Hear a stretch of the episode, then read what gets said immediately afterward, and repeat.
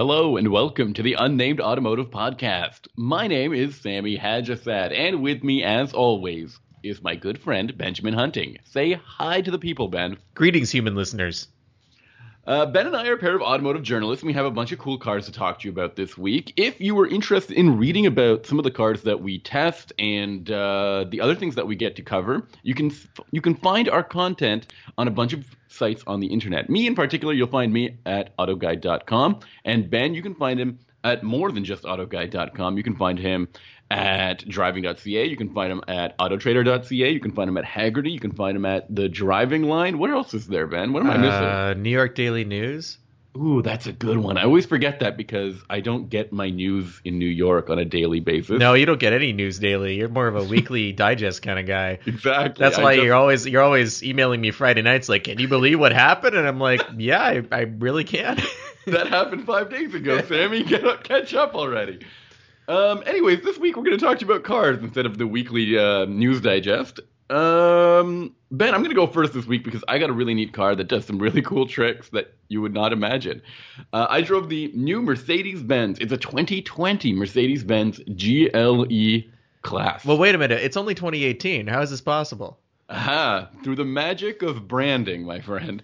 Um, the 2020 Mercedes Benz GLE, well, it's going to come a little bit later in next year, which is important because um, there were a couple things that could have fixed in the in the test drive that I had. So I drove two versions of the vehicle. I drove the Mercedes Benz GLE 300 and uh, 450.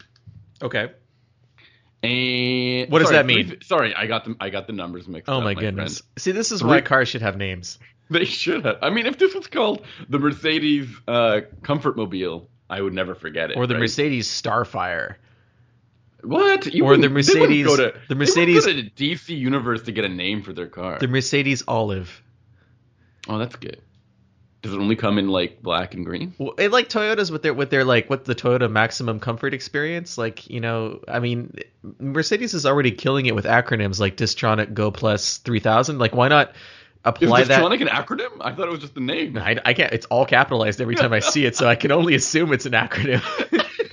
a long ass acronym. yeah, well, you Um, know, it's it's a complex technology. So well, why not apply that to uh to the to the vehicles too? Anyway, whatever, Okay, whatever. GLE GLE 350 and uh let me see here GLE 350 and 450. Now I nailed it. Holy cow! I sound like a really good general. Yeah, journalist. today. unnamed automotive podcast where we can't remember the cars we drove two weeks ago. Okay, the GLE 350 is actually powered by a turbocharged four cylinder, and the 450 is powered by a six cylinder, a straight six. How neat is that? And is it twin turbo or is it single turbo? I believe it is a single turbo. Okay. and it is paired with electrification technology, a 48 volt mild hybrid system. Um, now, I'm going to start with the bad here in the in the GLE because you know what? We always start with the good, and then we bring the podcast on a on a sour note before we go into the next uh, subject, and that always ruins the mood, right? I, I have no memory of any of our past podcasts, so I'm just gonna agree with you. And yes, that's what we do. So let's not do that, right? That's the that's no, the we're going to start on the low point. Okay. The Mercedes-Benz GLE is um is not as fun or sporty to drive as two of its biggest rivals, the BMW X5 and the Porsche Cayenne. Okay. Okay? Does that matter? Absolutely not. Like zero percent, no. In fact, as much as I like the G- the the X5 and the and the Cayenne, which are fun to drive for big sedans, every time I get in them, I look at the target demographic and I say, yeah, but why would I want to put my fri- my friends or family in this car and drive like a like like like a BMW driver or a Porsche driver, like um, with my with my foot to the to the to the to the floor and just try and carve up every turn I can. I Because you're late, Sammy. You're late. You're con- you're terminally late. In fact, it's a problem. All of our, all of your friends are trying to figure out how we can intervene and get you back to a world where you don't have to constantly be foot to the floor all the time, especially when there's young children in the car. I mean, I'm just projecting into your future when you maybe you procreate, but um, that would be my answer. Um, that might be true. As you know, I am ex- extremely punctual. In and fact, super fertile. no exaggeration. I told you to keep that information private, Ben. Well, I'm sorry, highest bidder, and now it's out there. Okay. So the Mercedes GLE is not nearly as uh, sporty. It's not nearly as fast to drive. Uh, I'm fast uh, to accelerate as the X5 and Cayenne, but it is unbelievably smooth. It has a gorgeous interior and it has some pretty funky technology. Um, that's kind of like um, it kind of shows off a little bit. So I'm going to start with um, with that technology. It's called e-active body control. It's only available on the GLE 450, so you have to get the model with the mild hybrid 48 volt system. Is is the e-active? Is that an acronym? I don't think so. It's What- not in all capitals. What's the horsepower difference between the four cylinder and the six? Oh, we're going to go back to the horsepower numbers. What do you mean back to? Uh, it's about a hundred, uh, about a hundred, and it's 108 horsepower. Okay, and I assume there's a pretty big torque difference too. There is a let me look at these numbers, get them right. About 80 something. Okay, Uh, so how much torque is in the six? And the six is 369 pound feet of torque. Okay, no further questions. Okay, good. Phew, that was tough. I never. I'm always concerned about the questions you're gonna you're gonna sling my way about the. I, I, you're not gonna talk to me about the wheelbase, are you? Because I don't have the wheelbase numbers up. Not yet, but I'm working up to it. Okay. Or the track. As I come out of the semi dream state that I go into just prior to every podcast in order to psych myself up for a human interaction, questions start to bubble to the surface. Okay, we're talking about e-active body control. Okay, All You're into right. Yes. E-active body control. Um, I'll talk about the the really practical element of e-active body control. It can actually, when you're driving the car, you can put it into this um, curve mode, and when you come to, into a corner, the car will actually tuck into the turn, kind of like a motorcycle driver, uh, a motorcycle rider might in a in a sharp co- corner. So is that disconcerting at all? Because typically you would want a car to stay flat through a corner. Uh, it's it's it is bizarre. It's a little bit opposite what I would expect, but apparently what this does is this movement, and it only it only moves a like a, a very um a mild three degrees. Could you notice it when you were driving? up to up, that three degrees is the maximum it can it can tilt in. Yeah, but you're you're flat out all the time, so I assume you hit the max. Um. Well, there's actually three. There's actually three different settings for it. So there's a mild version, there's a medium, like the normal version, and then there's the maximum version of this curve setting, which is meant to just show off. There's no additional like advantage to going from that second stage to the third stage. It's just to show people that this car can do that. It's a That's so weird. weird. Like that that doesn't make any sense to me at all. It's so Yeah, you want to show totally- people oh, yeah, you. I have more of this to tell you about. Just give me a second. Let me Okay. talk about this function. What this does apparently is by leaning into the turn and leveling out after the turn, um, predictably in that way, it mitigates um, car sickness, which is actually kind of cool. I'm into that because sometimes Can't I just put a bracelet on a pressure point and spend like fifty thousand dollars less? Yes, you could, I suppose. Couldn't What I just buy an infinity bracelet from Alex Chu and live forever? Um, that we're not so sure about yet. All right. There's also it also reduces a tiny bit of the steering effort involved in in the um, in the cornering uh, capabilities of the car. It's very interesting. It's quite it's like it's dramatic to see from behind the wheel because you can actually see the car leveling out more after the turn. And I think that that action is much quicker than the turn in action. So you end up seeing it level out faster than you see it tucking in. So what parts are moving? What parts are moving under the car to make this happen? So it has the each each wheel has these really incredible suspension um, dampers. They have 120 millimeters of total travel each. They can they can go up and down 120 millimeters. So it's Uh, just dipping the damper? yeah. Okay. And now this is important because they have this like um man, I can't remember the name of it because I think it was it had a really silly name. I think it was called like free mode or free driving mode or something like that. Um, essentially, if you get this car stuck in sand or snow or mud, you would use this um, this mode, which raises and lowers the suspension very quickly. Um, it, it bounces up and down almost like a lowrider, um, and then you can drive it forward, and by that kind of bouncing motion, it gets itself free. Now they showed it to us without any anything bogging the wheels down, and it just looked ridiculous. It looked like a car that was like having a seizure, um, and I'm not sure it it it looks it actually looked silly. Um, and they only showed us videos of it getting out of the sand, stuck sand. And uh, I think the best way to describe it is, I think if you've ever been stuck, you used to rock the car. You used to like somebody would get to the back of the car or the front of the car and like push and and uh, like in a pulsating form, and then uh, in a pulsating process, and then um, the car would eventually get that momentum to roll forward through its um, whatever's ho- holding it down, the snow, for example. So that's their that's their approach. Now you don't need a second person to do that. You just need to look ridiculous while bouncing this car around. Okay, so I have a lot to say about this. Yeah, Um, go for it. uh, I, I want to know what do you I don't think, have all the answers. I don't do you- have all the answers. Yeah, but what do you think? Are you into either of these ideas? Like straight up, Uh, straight up. If you if someone presented those, if you were in a board meeting and someone was like, "I have an idea how we can get people talking about our SUV. We'll make it do this." Would you fire that person immediately, or would you be okay? Let's talk about it. Okay, I think that isn't a completely useless feature, but maybe for the GLE class, which is honestly to me a suburban mall crawler, it is not the right feature for that vehicle. If it was in the G class, now we're talking. That's that's a car that could go up that's supposed to be going off road, that's supposed to be tackling incredible terrain. It's built to do that. I mean, if you look at the proportions of a G class, for example, in comparison to the the proportions of this GLE class, which is much more um, lower to the ground, it it uh, it doesn't have like locking differentials the way that a G class would, which would help it in such off-roading situations. Um, on the other hand, we've seen we both live in cold climates where we've seen people get stuck in the snow.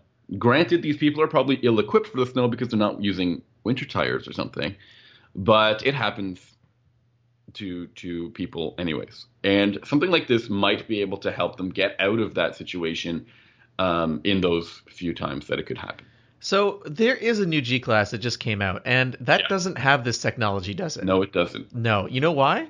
because the g class is too heavy I, I don't think it's because it's too heavy. I, it doesn't would- have a 48 volt mild hybrid system I I think that it's probably maybe because it doesn't need it because no one needs it. That's kind of was it's just when I look at something like this, especially that that driving sickness thing, Mhm.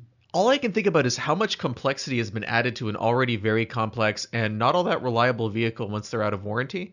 And it just seems like a nightmare idea to me to have to maintain a system that is addressing a problem that I don't think anyone really asked to be addressed. Uh, no one's ever asked for a vehicle that leans like a motorcycle. Certainly not a truck that does that, and yet here it is. And it's it's stuff like this that makes me think we're like in Rome just before the fall of the empire, and it's just decadence, and there's no new ideas left. So people are, are like, oh, how can we differentiate things? And I think for a while, what we were seeing was that whole uh info not necessarily infotainment but connected car thing where they're like oh you can you'll be able to shop from your car and you can you can connect to your home with this smart controller that will let you turn off the lights or check the heat from your car when you leave. And that was like their way of trying to differentiate. And now it's like oh we have a suspension system that leans and bounces up and down. And i kind of just want a suspension system that after 50,000 miles is still working properly. That's really all i need out of a suspension system. And i don't think i've ever seen anyone bounce a car out of snow. Um, the only time I've seen someone bounce on a bumper is to try and get more weight on the rear wheels of a vehicle that's stuck. But I don't think, you know, flexing the car up and down is going to get it out of snow. Out of sand, I don't know. I, I don't have a ton of sand experience. Maybe that helps more there. But uh, it just really seems like a gimmick to me. And and the fact that we're talking about it instead of talking about anything else about the vehicle is kind of to the detriment of the vehicle because I assume it's a good SUV, right? It's a very good SUV. I want to continue talking about it because this is one of the things that is supposed to differentiate the vehicle from its competitors. I think I told you in the um, X5, it has some some really interesting air suspension systems that can like detect when it's uh, driving in some very deep rainwater and raise the vehicle and close the shutters, for example. Deep conditions, Sammy. Uh, no, it's not a Lincoln product. Okay. Um, okay, I I hear you about the durability aspect of this system, and in fact, I've seen so many. Uh, I think they were called the GL before they called it the GLS, and uh, ML, um, old MLs with that air suspension. I can't remember what it's called, Airmatic, I think. And these things are like tilted in one way or another because Well, that's almost the- any luxury car with air suspension. I mean, okay. it's and it's driving down the road and it looks broken, right? yeah. So I went to the um, uh, one of their engineers and I said, "Look, uh, you guys don't have the the best visibility in terms of the suspension um, durability. What's the durability? What do you what do you anticipate? How what did you do to improve the durability of this system?" And they looked at me dead in the eye and they said, "We anticipate it will last at least 15 years." That And I is said, "What?" absolutely impossible. I said, "Really?" We had I this said, "What if you- conversation, I think. What if you? Yeah, I told you. And I said, "What if you use that weird bouncing system every single day? Every day you you it it's you're caught in a sandstorm. Your car's you have to undig you have to dig your car out of the sand every morning, and you have to use that bouncing system every day." Uh, he says, "Oh, you'll very likely break the car before the system." And I said. That's your solution to that question? Like, I Wow. was so confused that that was what they had to tell me. Okay, first of all, a sandstorm is actually called a haboob, just so we get that out of the way. Uh, and um, I'll be sure to call it by its appropriate name in the next podcast we talk, which is uh, Haboobs for you and me. And uh, the other thing I want to say is, so this is a, so they're saying, okay, this system's going to last 15 years. The, the, the GLE is a mid-range Mercedes-Benz product. This is a company whose flagship product, the S-Class, is not reasonable to own after 10 years because of just how complex it is to maintain over time because of all the systems that are inside of it. So the best product Mercedes makes doesn't last 10 years in terms of maintenance. And they expect us to believe that a mid-range product is going to last 50% longer than their best best made product does. That just doesn't seem to make sense to me. And I don't Yeah. think I don't think anyone expects it to last 15 years because these vehicles are designed to be leased and then resold as CPO. That's and then the business what? plan. Then what? Like recycled to the next CPO buyer until until in eight years you just can't have it. I mean, you just can't afford to upkeep it anymore. No, and it's it's disappointing. it's disappointing to like not have that that level of transparency. Like, why can't Mercedes say, you know, we acknowledge that this system is perhaps more advanced than most buyers would want? Is it optional or do, does it come It on is all optional. In fact, there are two optional. Uh, there's two advanced suspe- suspension systems. There's a base steel suspension, which you'll find on the 350. Then you can get the air suspension, and then you can get the e-active body control.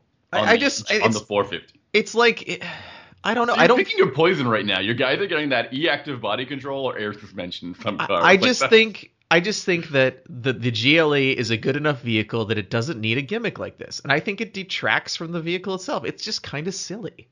Now I'll add when we're not talking about these gimmicks, the the leaning the curve function, and this uh, free riding mode. Oh, I also you can artic- There's a system in the car. There's a screen in the car that allows you to change the articulation of each wheel individually. You can raise for whatever reason your two right wheels. You can raise. You can lower your corners for some weird reason. It would. It is the funniest thing, and I asked, why is this ever a reason? And he's like, well, maybe if you're going off roading and you need to stabilize the car or something, or if you want to show off to your to your neighbors. What if uh, can I sync it to the beat of the stereo? Wouldn't that be great? Can I do it? No, No sale. no deal. Okay, when we're not talking about these gimmicks, I have to say the GLE is one of the smoothest riding vehicles I've ever tested in its class. Way better than the X5. A million times better than the Cayenne. I haven't driven a, a Range Rover Sport in in a little while, or uh, I have driven the Velar, and this is more comfortable than the Velar for sure. And they should really be, they should really be pointing that aspect of the car out there. Um, now, this might have a lot to do. It has some high sidewall tires. It has some very, very um, eco and quiet oriented tires. Um, and the cabin is very quiet. I'm very impressed with that. It has So it's the, eco-oriented tires with an off-road oriented suspension system. that's 100% right. Okay. And you can get. Uh, we did see some vehicles with the performance um, wheels. They're a little bit bigger. I think they're 21 or 22 inch uh, wheels, and they were much better um, to drive. They're not up to the standard of the X5 or the, or the Cayenne, but they're more enjoyable to drive in that aspect. Um, moving into the car, though, actually, you know what? You you brought up the the what's it called? The powertrain. You wanted to know a little bit more about that powertrain, right? I did, and then you told me about it, and now I, I feel I feel sated. Okay. Um, that four cylinder model isn't that slow. It does about seven seconds to highway speed, which is nice. And the six cylinder will do 5.5 seconds to, to highway speeds, which isn't which isn't slow at all. No, Uh, that's pretty good. yeah. So I mean, some people might be wanting a V8 model, or or I mean, I suppose that'll come later with these AMGs. Yeah, there'll be an AMG V8. I, I don't think people will. I don't think it's a problem for this to have a six. I mean, it's it's just. I, I think it's a complete non-issue. One of the issues I did have with the car was the transmission. Uh, for whatever reason, the transmission was really slow. Was sometimes this is a nine-speed automatic, and was sometimes uh, really harsh, even when we're not in the sport mode. Could just slam into a gear or or really stumble its way into a gear. This is something that I imagine they're going to refine between now and the actual fin- like full production version of the car. I think we were driving some pre-production or early production vehicles, and um, that's probably why there's still going to be almost a probably a year until it reaches our shores. Um, and I, I anticipate them to improve the the operation of that nine speed for sure. It needs it. Um, what else do you want to know? We should talk about um, the all-wheel drive system in the six-cylinder model can send 100% of the power to either uh, axle, which Okay. is pretty impressive. And other people, the reason I like this car a lot is it's got a gorgeous interior, a, a simply fantastic interior um, that doesn't feel excessive in the way that some of the the way the X5 does. Uh, sometimes the X5 can can get a little, I don't know, conservative, a little bit too, and then a little bit too many buttons, and then it's just boring. I don't know what the I don't know I don't know what BMW's interior designers were really thinking. uh, In fact, in some so many of their newer cars. The GLE, on the other hand, is a very, very clean design. It's got that fantastic um, interior design language. You know where they use like these really neat silver toggle switches for many of the the controls. Yeah. Uh, I think you started to see that in the S class and the C class, and now it's trickling to the rest of the vehicles. And I, I, it's one of my favorite aspects of the car. They've replaced all of the circular vents with like squircles. They're kind of like squares with rounded corners. Did you just say squircles? Yeah, am I allowed Is to that, say a, that on the podcast? is that a word? I don't know. I made it up. We make stuff up all the time, like Distronic Plus Pro. Oh yeah, we totally make stuff. This is the Making Stuff Up podcast. Um, and it also has this um, new Mercedes-Benz interface called uh, MBUX. I always want to call it MBUX. It's not fair that they keep telling me that that's not what it's called. What's it called? MBUX. Oh my goodness! But there's a vowel in it. MBUX. Wait, is this an that. acronym too? Uh, Mercedes-Benz user experience, I think. Okay. MBUX. MB- MBUXtronic. It um, is kind of like a smart home in the way that you can say, "Hey Mercedes," and then um, ask it to do stuff for you within the car. So you can tell it to change the HVAC settings. You can tell it to change to open or close windows or turn on.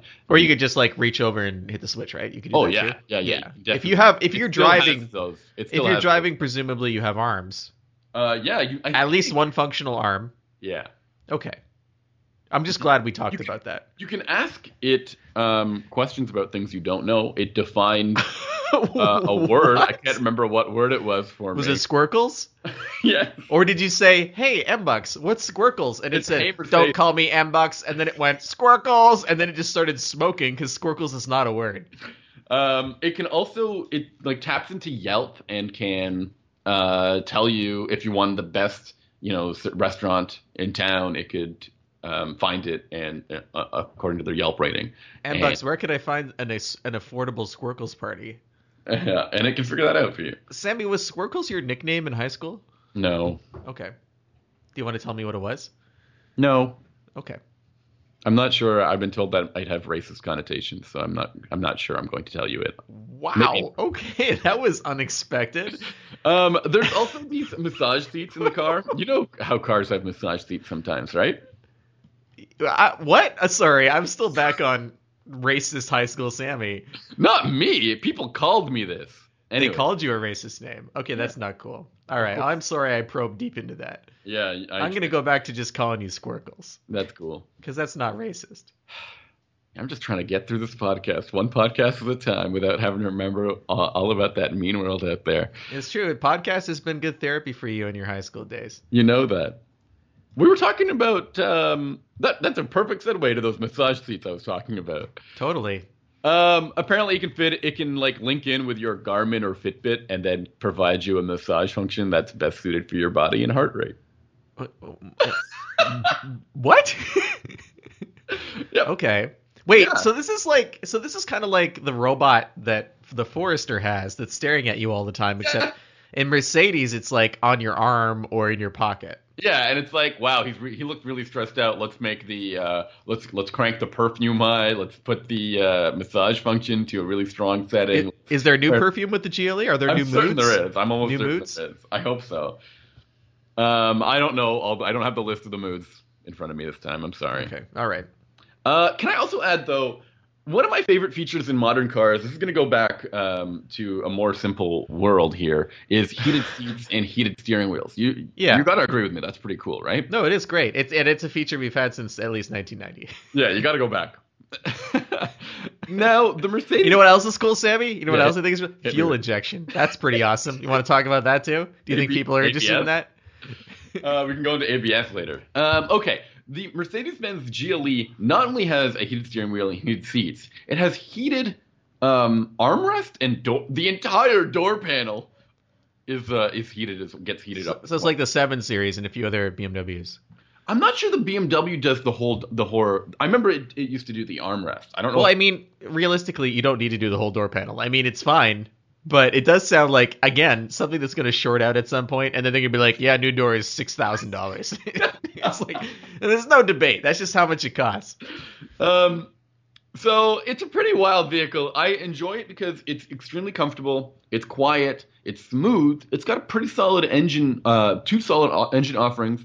If not, uh, it needs a slightly better um, transmission. And um, yeah, those features are a little gimmicky.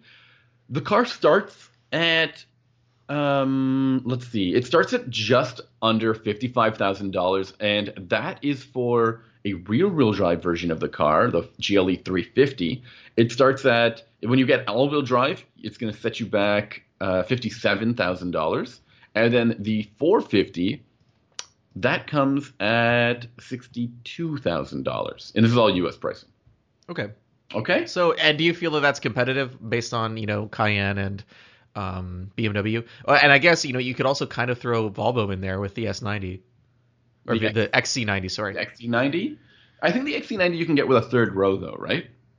And you can Uh, as well with the X5. It's a very optional third row. It's a Well, very it, it, I, I sorry, I don't mean to say a very optional. It's an optional third row that is not exactly um, I- conducive to holding people. Do you think that that third row will disappear now that the X7's on its way? No, Really? no, I don't. How come? This is a brand new X5. They're going to tell me that they they're offering it with that optional third row and then taking it away. That's a, it's wild. I mean, okay. Unless they want to push people into the X7. I think the X7 will sell as many as they're gonna they're gonna need. Like You think uh, so?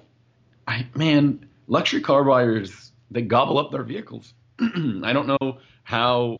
You know, me and you have both looked at the lineups of actually both BMW and Mercedes are saturated, um, oversaturated in fact, with cars that I don't understand why they why they exist. We talked about those coupe crossovers. If they can sell coupe crossovers, they can sell three row crossovers and And they can sell a two row X5. I'm just saying. I'm just saying. They can't, of course. The two row X5 is still available, but there's a third row for those people, and then there's the X7 for for other Those people. For people who want it. And also, have you seen this X7 in person yet? No, I haven't. It's a ridiculous looking car. It's I don't know. I think I mentioned this earlier with their interior design. I don't know what's going on with BMW's design team. Um, I'm not sure if they're just including every design element from from their team to be like, yeah, that look that sounds like a great idea. Put it in. Um, or if they just don't know how to say they don't know how to say no to people, or if they just ran out of ideas. But their mo- their new cars have lost a lot of the design I don't know, wow factor.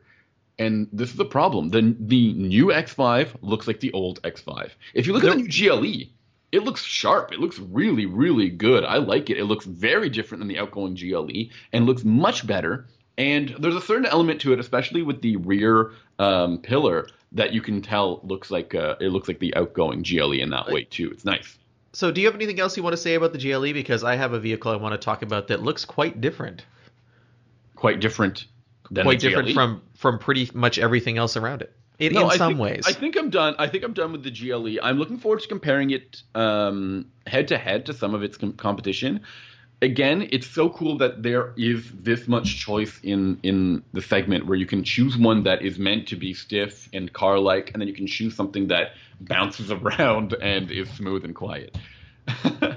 so, what did you, what have you been driving? I think what is unique? What is different? What is this interesting? Well, I spent a week in the uh, Kia Stinger, uh, but this time instead of the Kia Stinger GT, I drove something which in Canada is called the GT line. It doesn't really have a, an analogy in the US, but it, it's the turbocharged four-cylinder version of the car, which is the entry-level engine instead of the twin-turbo V6. And uh, I was really curious about. I, I had driven the four-cylinder very briefly, like perhaps 20 miles um, at the launch event a couple of years ago, or was it a year ago? It, it's, it's hard. There were there were quite a few Stinger events that I went Yeah. to. Um, but I was really interested in the four cylinder for a couple of reasons. One is one of the fun things about the Stinger GT is all the power that it has. And it's a big, heavy car. It's it's it's a grand touring car, hence the GT name. So you need all of that power. And I was like, you know what? Uh, I like how this car looks and I like the feel of it, but am I to like it as much if I have significantly less engine under the hood? Like how is that going to to turn out? Sammy, have you driven the the four-cylinder version of the car? Yeah, actually, uh, I've driven it. It was the first uh, interpretation I've had, or the first experience I had with the Stinger GT, or the Stinger non GT in the US. Um, it was a four cylinder, and I found it to be really good, but not. It wasn't the wow factor that you get with the other with the with the six cylinder model. That That's model true. I- really really blows you away. In fact, I would say that the Stinger four cylinder is a really good competitor to all the people who are still looking at buying something like um, a a a Honda Accord or a Toyota Camry, but don't need as much space and maybe want uh, something a little bit more fun to drive. So I, I don't know what you mean by not as much space, given that this is a giant hatchback. But I think the rear seats might be in favor of those midsize sedans. Well, so my impression of it was I kind of agree with you that it doesn't have the wow factor, but I don't think it needs the wow factor because I think the car, I think the Stinger stands on its own without needing to blow you away with power. I think that it is a overall a well-designed vehicle that looks great no matter what engine's under the hood, and it's very practical with that giant, like I mentioned, enormous hatchback in the back. Um, it really there's 23 cubic feet of cargo space, which is like full-size trunk, and It's that's before huge, you, yeah. yeah, that's before you fold down the rear seats. Mm-hmm. Um, but uh, the, the the the performance difference is, is noticeable. I mean, the the car comes it's 255 horsepower and 260 pound feet of torque, and that's like 100 horsepower less, 110 horsepower less actually than the twin turbo 3.3 liter V6. It has the same transmission though. Uh, it is a 8 speed automatic. And uh, the model I drove comes with four wheel drive, which adds twenty two hundred bucks onto the sticker price. So y- y- the model I drove most likely matches with what in the U.S. is called the premium version of the Stinger. So that starts at 39 and then you add 22 for the the all-wheel drive. The base Stinger though, you can get all-wheel drive with that too. So if you just want to spend 32 grand for a rear-wheel drive, if you want the all-wheel drive it's another 2, so you're still under 35, around 35, 36. So it's it's not an outrageously expensive car. Um the the the car as i mentioned it's visually striking it, to the point where i was actually driving uh, late at night and i had someone pull up beside me at a stoplight roll down their window someone young and ask, start asking me about the car. They knew what it was. They knew it was a stinger. And they just wanted to my to know my opinion on it. And that doesn't happen very often uh, when you're not driving something exotic. So kudos to kia for getting brand recognition really rolling with this vehicle. Um, it's uh it's not easy to do that especially not you know as everyone's telling us so sedans and hatchbacks are all dying in favor of SUVs at least someone's paying attention to something that's not jacked up and uh, rolling coal but I, uh, I do agree with you though. The the Stinger does get a lot of attention. A lot of younger buyers are interested in it because it's got a great price point. It's fun to drive. It looks cool. It doesn't. What I like the most about it is it doesn't look like whatever the popular last generation vehicle was, which was I guess like the previous generation popular vehicle was like a Camry or an Accord, and it doesn't quite look like those. It looks cooler than that. it looks a lot like an Audi I mean I'm And just I gonna think put that's that out super there cool. I think that's really what really gets people's attention. I said Yeah. really a couple of times there, so I'm sorry about really that. really I really really Have I hit and- the the really limit? Yeah you can't say really again for the rest of the podcast you can say actually though I'll Um, I'll try that. It's going to be totally difficult. So I, mine was finished in a pretty striking blue color. But the other thing Ooh. I kind of like about the the Kia is whether you have the V6 or the the four, it, there's not a huge visual differentiation between the cars. Um, it, wheels are different and stuff, but it's not like y- you don't look at it and go, "Oh, that person only paid for the thirty thousand dollar version of the Stinger." Like it, it, it still has some prestige, even uh, with the entry level engine. And you know, it, it, I was talking earlier about how it's a big car. It, it's only two inches longer than a Camaro, and only like two point seven inches longer than a Mustang. It is Okay. not. I mean, it, it doesn't because of the four doors and because I think the roof line stretches out. Uh, towards the rear with that fastback look, it looks a lot larger than it is.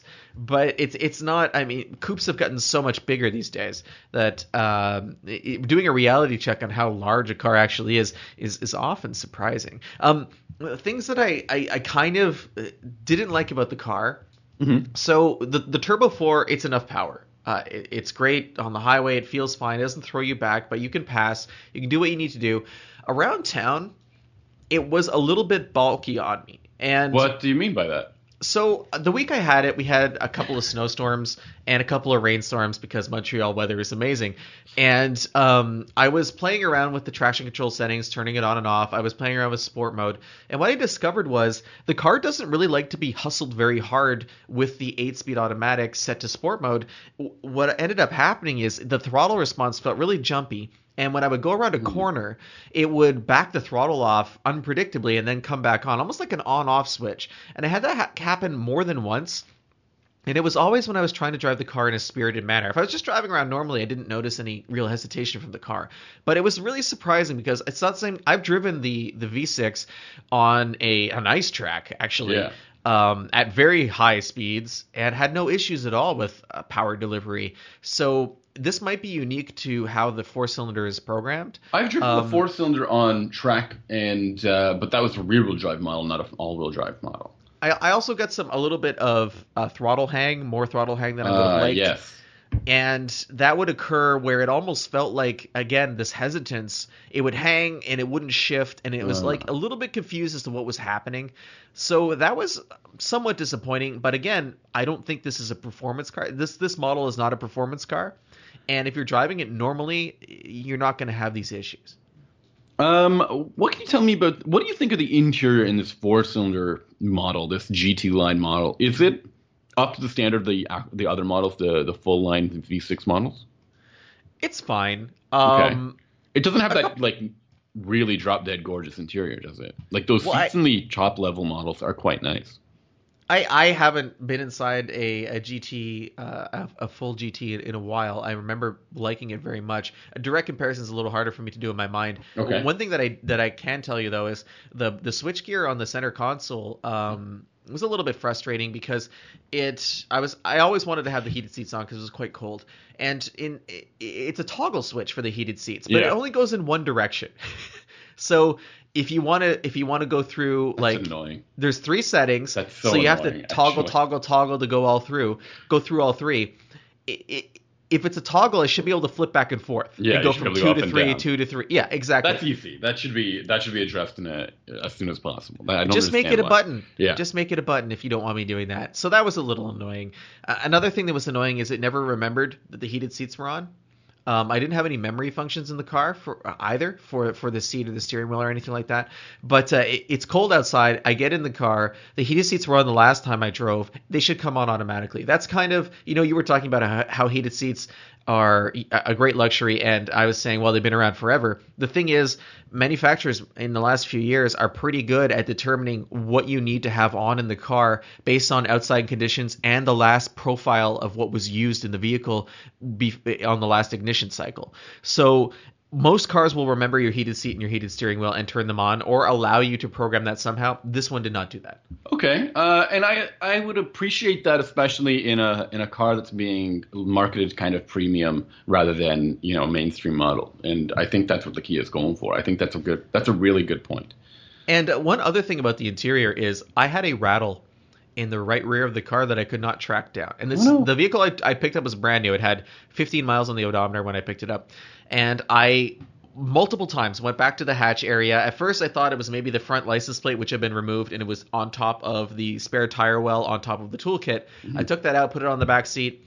Nothing. I took a tool out. I put it on the back seat. Nothing. Still had the rattle. the The toolkit itself is wrapped in foam, which is placed inside the spare tire, which is Yep. inside the spare tire well. All of that seemed very solid.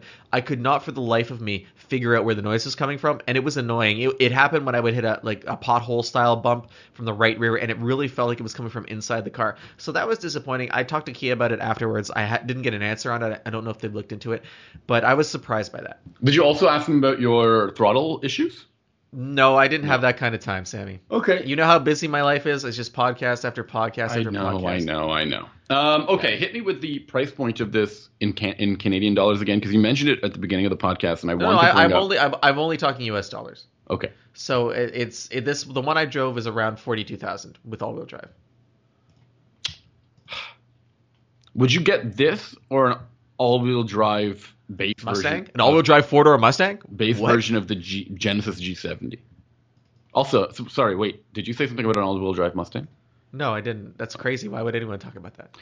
Uh, Genesis G70 versus Kia Stinger all-wheel drive models. Because looking at the price in Canadian dollars, it co- it starts at forty-two thousand dollars in in Canada, and Okay, that's a you know- very similar vehicle. Yeah, but for, I, I don't know what the Canadian price is for the Stinger. I, I told you the U.S. price, so I have no idea. Oh, okay. um, I think the Canadian price, the the Stinger in Canada starts at. Why why are we even talking about Canadian pricing? What's the G70 price in the U.S.? What's the the entry level price there? Uh, let me find that for you. Um, but I can tell you, it doesn't really matter what the price is to me because you can get a manual transmission with the G70 four cylinder, which is the Right. same engine, and you can't get that with the Kia. And if you're forcing me to pick the base trim of each vehicle, I'm going to pick the one that has the manual transmission Okay. all day long. so the Genesis is the is Yes, the model. definitely, 100%. The Genesis is also lighter and it handles better. Yeah. With Um, with all-wheel drive, the the uh, Stinger GT is about with in the four cylinder, it's about 3,800 pounds. Um, the all-wheel drive system adds about 180 pounds to the mix. So if you if you're rear-wheel drive, you're kind of about the same weight as a Mustang, Mm-hmm. uh, but you add the all-wheel drive and you're kind of eking up there. Okay, so an all-wheel an all-wheel drive Genesis G70 2.0T, which is a lot like what you drove. Perfect, right? I guess, except I don't think you can get the the manual transmission with all-wheel. No, you can't. Okay, So, I'm it's a trying. I'm trying to compare uh, similar vehicles here, because you had an you had an automatic, right? I don't really think they're similar vehicles. Okay, never mind. Well, we can still compare it, No, but I done. mean, I mean, can I get a three series too? Like, where are you going with it? Like, what what are you saying? Okay, yeah, sure. Tell me, would the Genesis, sorry, would the Kia four-cylinder model that you drove, this all-wheel drive four-cylinder model, how would it compare to other sports sedans in the segment? Would you want it more than a Genesis G70, which the all-wheel drive models cost thirty-six, al- almost thirty-seven thousand dollars in the U.S. No, the the the the, the well, and and and that's base. And if you get the base Stinger Mhm. Uh, with all-wheel drive, it's still cheaper. But uh, the Genesis is a better drive. Yeah. It's just a it's a lighter platform. It's a better implementation. It's it's okay. Better is maybe a harsh word. It's a different implementation of the same platform. I also prefer So- the interior of the G70. Yeah, yeah, my personal preference is G70, but I don't think I don't think Kia is competing against it. I don't Okay. think I think the Kia is competing against the Dodge Charger and the Nissan Maxima That's a good call. and the Chevy Impala maybe. It's it's uh, or or maybe even Buick with uh with their larger luxury models now. I think Yeah, I don't a- know I if it's a Regal. I think it's maybe the, the with the Regal Sportback. I don't know. The Sportback feels a bit smaller, but I think I think it's its own niche, and uh, I don't know how big that niche is. I, I mean, none of the cars I've listed are, are huge sellers, especially not the Maxima, even though it's a very good car. Um, but I don't think if if you wanted to position the Stinger against a true luxury car, you probably have to be in the V6 GT because then the power is going to make a big difference and it might sway you. I, entry level, I mean, the transmission for me, the bulkiness that I had, I don't really like the the the power delivery in the um. I, I don't. Okay, I'm not going to say I don't like it. I find that the BMW 3 Series and 4 Series four cylinder engines, I find that they're very quick, but they're not necessarily passionate. I find that that in in terms of engaging you as a driver with the automatics, I don't think the Kia Stinger's four cylinder is any better than than that. Um, I think it's perfectly adequate for for what it's doing. Uh, I don't really know if there's a four cylinder in that segment. Uh, aside from the Genesis with the manual or the BMW with the manual, which is it's better, um, that that really kind of stirs the soul. So uh, that was a really long-winded answer. I think we should just move on. Okay, sure. Um, it does sound like an interesting car nonetheless. I think it's important that there's two engine options in the Stinger, the four cylinder and the six, because the six, as impressive as it is, can get a little expensive and thirsty on gas, and the four cylinder seems a little bit like uh, the more um, adequate vehicle. It's it's totally acceptable for everyday use. Yes. Sir. Yeah. Yeah, no. I mean, yeah, you, you totally wrapped it up. Are you ready totally to go? Are you ready to go into one more quick segment? We got we got an email. We talked about this on the last podcast with Chad. Um, uh, an email from Corey Osgood, who, well, he mentions he wants us to to kind of uh, bring back this conversation about full size cargo vans. He, well, yeah, I mean, Corey has some complaints because Corey yeah. himself is a is a van owner and uh, he owns. Um, a Pro I believe he, he owns a ProMaster. Yeah. So I haven't driven the ProMaster in quite a while. I drove the ProMaster when it first came out, and I remember not being overly enthusiastic about the driving mm-hmm. dynamics of it. But I mean, it's a van, so it's not necessarily meant to be um, fun to drive. But it, it did seem very versatile. Uh, I like that I could stand up inside of it. I like the way it could be outfitted. Ram put a lot of thought. It, it, it's a Fiat, right? It, in a lot of ways, um, with uh, with a different drivetrain. And uh, but the thing is um, Corey drives his all the time. So he is talking uh, the things he does not like about his vehicle. So he's a little bit taller, mm-hmm. and he finds it's not comfortable to drive for long periods. He can't straighten or stretch his legs. And you know, if you're thinking about the seating position inside the ProMaster, that is exactly what I would imagine. I'm not tall, but even like being cramped up in that front cab had me thinking about that at the time. Um, he says that the ergonomics of the vehicle are not great. Where the parking brake is located, uh, it's actually on the outside of the seat. Mm-hmm. So if you pull the parking brake and you try to get out of the car, yep. it's in the way. Yep. um, and he's had a bunch of mechanical problems. Uh, he's had broken flex plates on the transmission. It, it melted its own headlight housing, which he which he suggests seems like a bad design. Which is I can't argue with yeah, that. You got it. Um, That's right. basically. Um, he, he says that he you know he could rant for hours, uh, but he doesn't like the fact that you know this is a third gen Fiat Ducato, which has been on the market since 2006, and they brought it over almost 10 years later, gave it a facelift, put in the drivetrain from a Caravan, and it's still not uh, up to spec. Like he's like, that's enough time to figure out all these little issues. So, um, uh, I want to say I agree completely with him. I had a ProMaster uh, when I moved uh, downtown once, and um, as as functional as the cargo area was, it was one of the least int- like it was it was frustrating to drive in in many ways because it was hard to see out of the the cabin. The front cab was completely um, it made no sense, Ben. I don't know how else to say it. It's just nothing in the interior seemed to work from that ridiculous um, handbrake to to just the way the steering wheel is placed downwards in front of you, almost like you're a school bus driver or you're I don't know. It's so bizarre. Um, and the driving dynamics, because it's that front wheel, uh, front engine based vehicle, it it didn't make. I don't know if it worked at all. It didn't seem to. I don't know how that would work in in worse weather conditions. So what what what vans in the market would you recommend over the ProMaster? Because I, have driven the Sprinter. Mm-hmm. I haven't driven the most recent Sprinter, but I spent a lot of time in the previous gen. Uh, I've driven the Nissan NV, and I mean they're they're decent vans. Uh, they as far as vans go, I don't have major complaints about either of those vehicles. I have not driven the Transit though.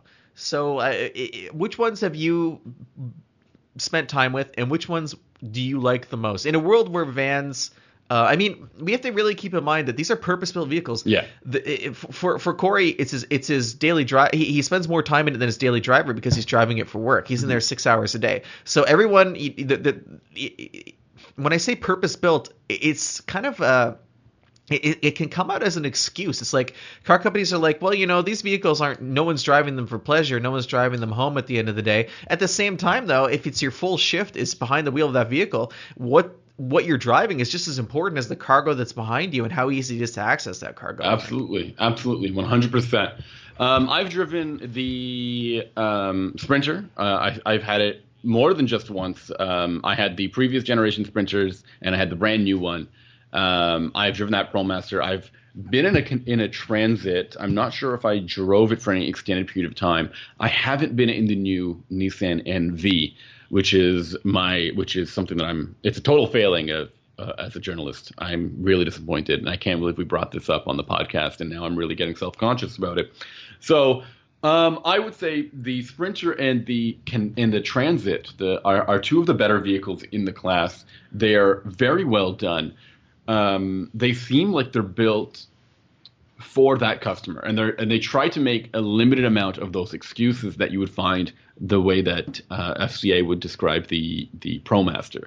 I think the ergonomics are much more in in place, are better in place. They both are available with. Um, some impressive infotainment systems. I think you can get the Sync 3 on the Transit, and you also get that MBUX I was talking about earlier on the new Sprinter. So they're trying to make them more convenient, easier to use, and less like a, se- a second class um, citizen on the road. I would say both of those vehicles are probably the better bet for you. Okay, that's that's a really interesting opinion, and you know, um, it's true that it's not, we don't often get a lot of time behind the, the, the, wheel of these vehicles. It's harder to get them in press fleets. So uh, when they do appear, I, I do try to make an effort to drive them because it's it's so unique from based on what we normally drive. Because it's really interesting to see what a company feels is absolutely essential about a vehicle because that's all you're going to get in a van. Mm-hmm. And and and then it, the current crop of vans. It, one of the other things I find fascinating is we've seen this total shift away from the world where vans were basically pickup truck chassis mm-hmm. with a box on them and they were rear wheel drive based to this more of a focus on front engine, front, obviously front engine, but front wheel drive vehicles imported from Europe. They're much more efficient. They're they have a, a smaller form factor just in terms of the front end of the vehicle, so they're easier to park, they're easy to maneuver in an urban environment, and we it, it's been an almost total transition. So it's this new paradigm of van. I can't believe I said paradigm of vans, especially when talking about vans. I know, and uh, it, it's it's rare in the industry that you see a sea change like that. It would be like if tomorrow, all of a sudden, every pickup truck was like the Dodge Rampage. like, so it's it's it doesn't happen very often. Uh, I'll add that there's two different things we, we should uh, we should discuss when trying to pick out between the Sprinter and the Transit. Um, I believe the Sprinter is available with all-wheel drive, and that's something I'm not quite um, certain on on the Transit. However, the Transit can be had with a um, a diesel engine, which is hard to find in the in in actually in passenger vehicles as well. Um, and it's something that might be more up your alley, especially if you're doing some towing or want to save them some fuel costs as well. So it's a 3.2 liter Power Stroke um, i5 uh, inline five turbo diesel, which is pretty important. Um, you say Power Stroke? Yeah, that's what I said. For the for the Mercedes? No, the sorry, did I say Sprinter? I meant yeah, you said Sprinter. I'm so sorry. Let me That's let okay. me let me recover here. The Sprinter is I'll available. I'll just edit this out. Don't worry. No, don't. You won't. the uh, Sprinter is available with all-wheel drive. But if that's not an important aspect of the vehicle, the Transit is available with um, a diesel five cylinder engine, which is pretty impressive. A, a, power stroke diesel, which is what I was get, getting to um, there earlier.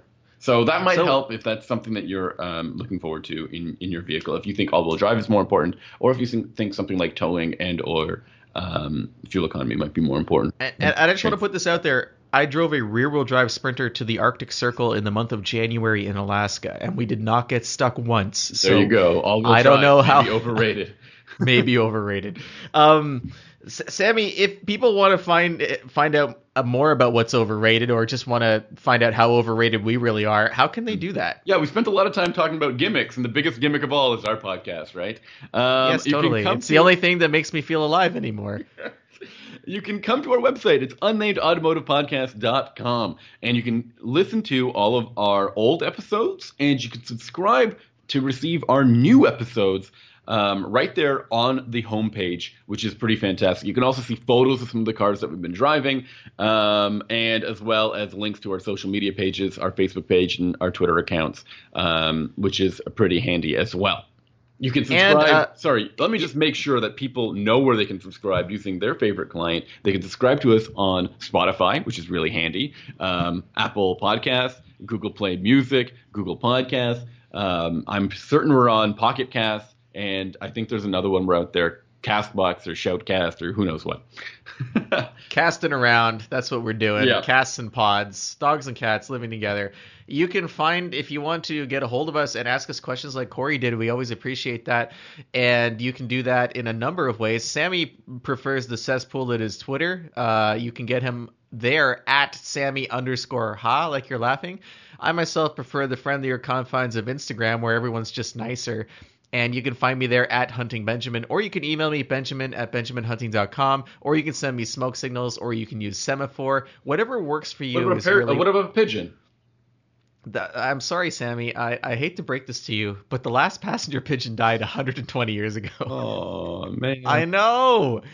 I know. Anyway, on that heartbreaking note, uh, what are we Again, doing next? always. What do we have coming up? What do we have coming up? Don't we have a secret episode coming up soon? Okay, but aside from the secret episode, what what do people have to look forward to after the secret episode? Uh, let me take a look at my calendar. What are you driving? Well, I'm going to be heading to Abu Dhabi of all places to drive the Audi e-tron electric SUV. Oh, So that's I'm right. excited. To, I'm excited to talk about that. I'm actually going to Portugal to drive the brand new BMW 3 Series. And let's see if that four cylinder has some passion to it. I'm going to ask them specifically about that. Yeah, ask them about the passion, then ask them if the passion lasts 15 years, like in the Mercedes. yes. Um, uh, that'll be a good episode. I think everyone should definitely listen to that episode. It'll be coming up after the secret episode, and uh, we're gonna, mm, I guess, sashay our way into the holidays on that note. So, thank you everyone for listening, and uh, goodbye.